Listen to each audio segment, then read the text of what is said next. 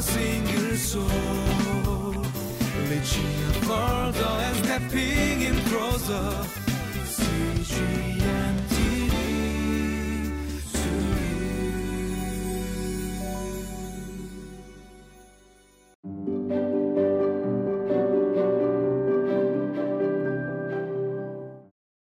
Hello.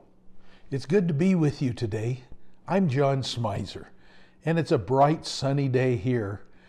And I want to encourage you to think about those people you share your life with, those people that they hear your story, and how it will affect them.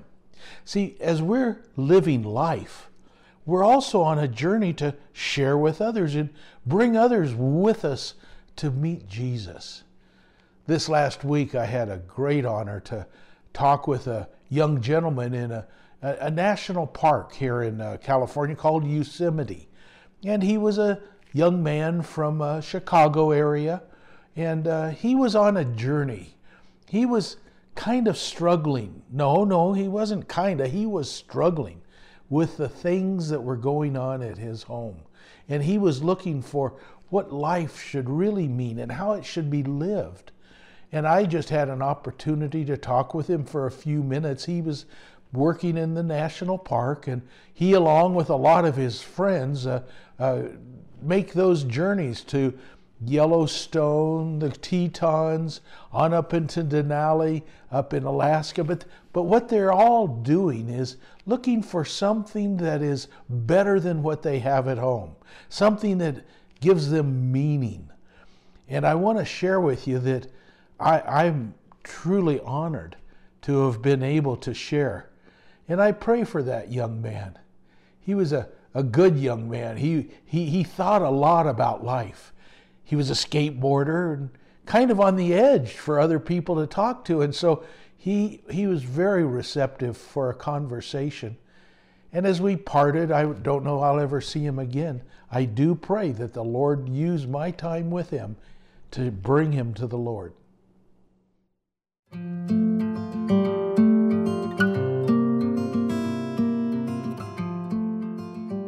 Exodus chapter 18, verses 1 through 12. Now Jethro, the priest of Midian and father in law of Moses, heard of everything God had done for Moses and for his people Israel, and how the Lord had brought Israel out of Egypt. After Moses had sent away his wife Zipporah, his father in law Jethro received her and her two sons. One son was named Gershom, for Moses said, I have become a foreigner in a foreign land and the other was named Eleazar, for he said, My father's God was my helper. He saved me from the sword of Pharaoh. Jethro, Moses' father in law, together with Moses' sons and wife, came to him in the wilderness, where he was camped near the mountain of God. Jethro had sent word to him I, your father in law Jethro, am coming to you with your wife and her two sons. So Moses went out to meet his father in law and bowed down and kissed him. They greeted each other and then went into the tent. Moses told his father in law about everything the Lord had done to Pharaoh and the Egyptians for Israel's sake, and about all the hardships they had met along the way, and how the Lord had saved them. Jethro was delighted to hear about all the good things the Lord had done for Israel in rescuing them from the hand of the Egyptians. He said, Praise be to the Lord who rescued you from the hand of the Egyptians and of Pharaoh, and who rescued the people from the hand of the Egyptians. Now I know that the Lord is greater than all other gods, for he did this to those who had treated Israel arrogantly. Then Jethro, Moses' father in law, brought a burnt offering and other sacrifices to God. And Aaron came with all the elders of Israel to eat a meal with Moses' father in law in the presence of God. As we heard in God's word here, he, we have Moses meeting uh, with his father in law. Now, as I shared with you earlier, my encouragement or speaking to a young man was maybe 5, 10, 15 minutes. But who knows you better than your wife and the children and your father in law? See, Moses had a great opportunity to spend time with Jethro, his father in law. And as we looked at our passage today, as you, as you heard it being read, we're, we're very aware that Moses is telling the story of the journey out of Egypt.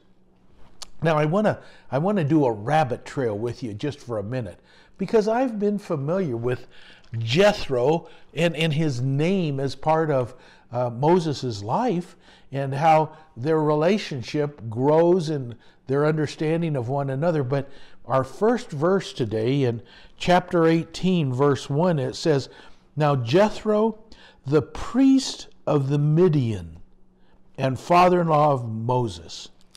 Now, are you familiar with what the role of the priest is? The role of the priest is to communicate and share uh, the, the needs of the people with the God. Now, in some way now, Jethro was fulfilling that role as he uh, had his family in the desert area, the Midian, the area of Midian, and, and he was the priest. So I had never thought of or recalled that he was the priest of the people. But now, as he, the priest, much like Nicodemus, when Nicodemus came to Jesus by night to question Jesus, Jethro comes alongside Moses to hear the story. And, and we see Moses recounting the victories that have been uh, over the Egyptians. Now, you understand that Jethro would have known about the Egyptians. He would have known them in, in ways of conflict that they might have had in the past. But here it was that Moses, with Yahweh, with God on his side, he was continually victorious of gaining uh, freedom from bondage for the children of Israel. And, and it was these stories that Moses shared. Now, you remember that Moses had spent 40 years in the desert tending sheep, and they were Jethro's sheep. So these two men knew one another very well. And it was the story that Moses went off to Egypt to deliver the Israelites, and he sent his wife, Jethro's daughter, back with the children. And so there's a lot of family dynamic going on here. And now Jethro comes to hear the story, to understand. And it says in, in verse 6 Jethro had sent word to him, I, your father in law Jethro, am coming to you with your wife and her two sons. So Moses went out to meet his father in law. He didn't wait for Jethro to show up. No, he went to him. He encountered him. He bowed down and kissed him, showing respect. That over 40 years they, their relationship had deepened. Then in verse 8 and 9, I, I want to read these again to you. It says, Moses told his father in law about everything the Lord had done to Pharaoh and the Egyptians for Israel's sake, and about all the hardships they had met along the way and how the Lord had saved them. And then down in verse 9 it says, Jethro was delighted to hear about all the good things the Lord had done for Israel. Now, there's, an, there's a, a difference here. When we hear good news, we can be all excited about it and delighted about it. In, in, in fact, Felix was excited to hear what the Apostle Paul had to say. But how does it affect a person's life? There's a difference there. Then drop down, if you would, to verse 11. And it says, for, This is Jethro speaking. Now I know that the Lord is greater than all other gods. That so that Jethro, who daily or regularly met and bore the burdens of the Midians to God, whoever that might be in his mind, but he now sees that there is one God. There's one God over all God. He's the King of kings, He's the Lord of lords. And it's in him that Jethro realizes that there, there's something he needs to do. He needs to make a, a commitment.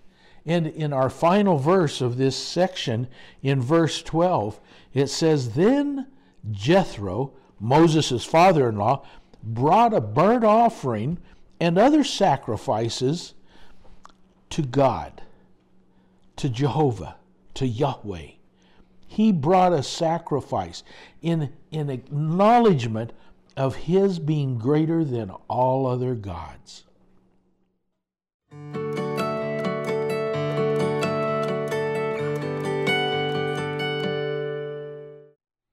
It's exciting for me to hear this story of Jethro and understand that the witness or the testimony of Moses brought him to the place of realizing that Jehovah is the King of Kings and the Lord of Lords. He, Jethro, being a priest uh, in his own right, understood the multitude of gods that may be out there, but he understands that Jehovah, the one who Moses serves, is the mighty God, the one he, he in fact commits himself to by bringing a burnt offering and other sacrifices. And then he shares in a meal, a fellowship time with those who were the leadership of the nation. You remember my friend in the national park that I had some time to speak with, to learn his story and to speak words of hope into his life? Uh, as that time was ending, uh, my friends who had been away shopping came near, and I introduced them to one another. And it was as if this was the presence of God, because later that evening we prayed for him, the young man, and the next day we prayed for him. Who is it that you have spoken to that, like Jethro, may have a change of heart and life? Let's pray for them now. If not knowing them, we'll see who God will bring into your life in the future. Heavenly Father, we thank you that some have shared with us the truth of the good news of Jesus Christ, and our lives are different. And we pray, Lord, for those that we speak into their lives to share the good news. Lord, may you strengthen them. And if not in the future, bring others across our pathway. In your precious name, amen.